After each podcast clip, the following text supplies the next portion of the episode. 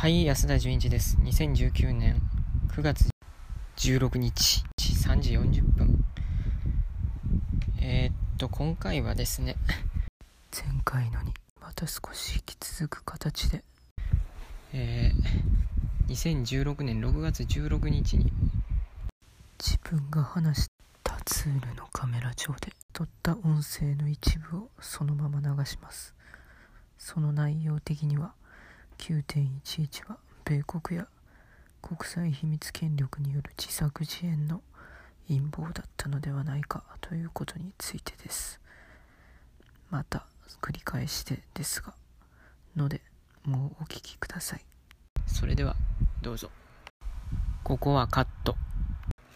でも結局でもこういうのもどこから来てるかって言われたら本当をたどっていくと一番大きなインパクトというか出来事だったのはやっぱ2001年の91191ですよね。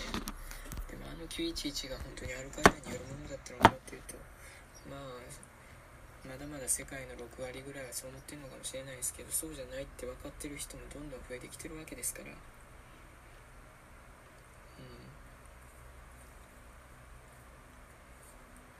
9-11の犯人にサウジアラビアが関与してたんじゃないかって言ってアメリカ政府が今ちょっとそういう動きで仕掛けてますけれどもなんか機密文書を公開しようかみたいなそういう空気がアメリカ国内であります。BBC ニュースとかでもやってました。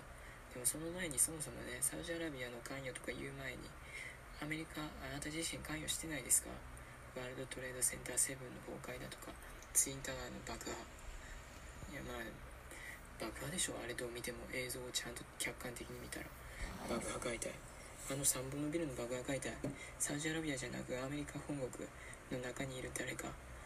あなたたち本当に関与してないですか？そう言いたいですよね。アメリカの人たち。アメリカの人たちじゃないね。アメリカの中で隠れてそれをやってしまった人たちに。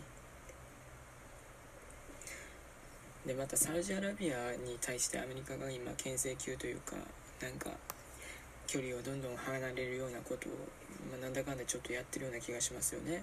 イランの核開発合意だとか。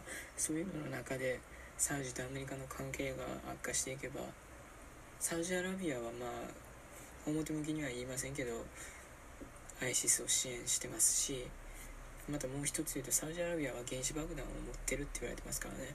あのまあ一応イスラエルみたいに非公認ですけれどもサウジアラビアも原子爆弾を持ってる。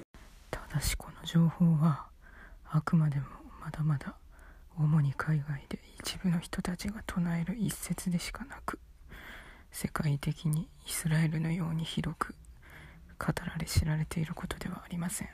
ですがしかしサウジアラビア王族の関係者だったりあるいは元 CIA のエージェントと言われている人が海外の TV ショーニュースの中でサウジはすでに核兵器爆弾を持っていると言っていたりもします。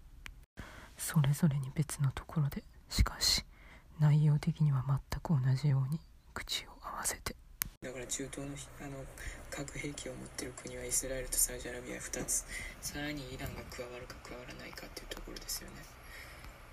だからうん。あ難しいところですけれどもねこういうテロが起こるととりあえずはやっぱり悲しくなりますよね。でももうそろそろこういうことも起こるんじゃないかなと思ってましたよね。去年のパリブリュッセルその辺りからちょっと静かな時期が続きましたよね、まあ、パリは2回ぐらい起こったんで静かとは言えないですけれどもオーストラリアとかいろんなところでも確かありましたよ。カナダでもねだからうんテロの時代日本は本当に大丈夫なのか。まあね銃社会ではないっていうことはせめてもの救いですよね。だからといって安心はできないですよね。安心できるような世の中ではもうなくなったでしょう。そういった中でやっぱりいろんなことを考えていく必要があるんじゃないでしょうか。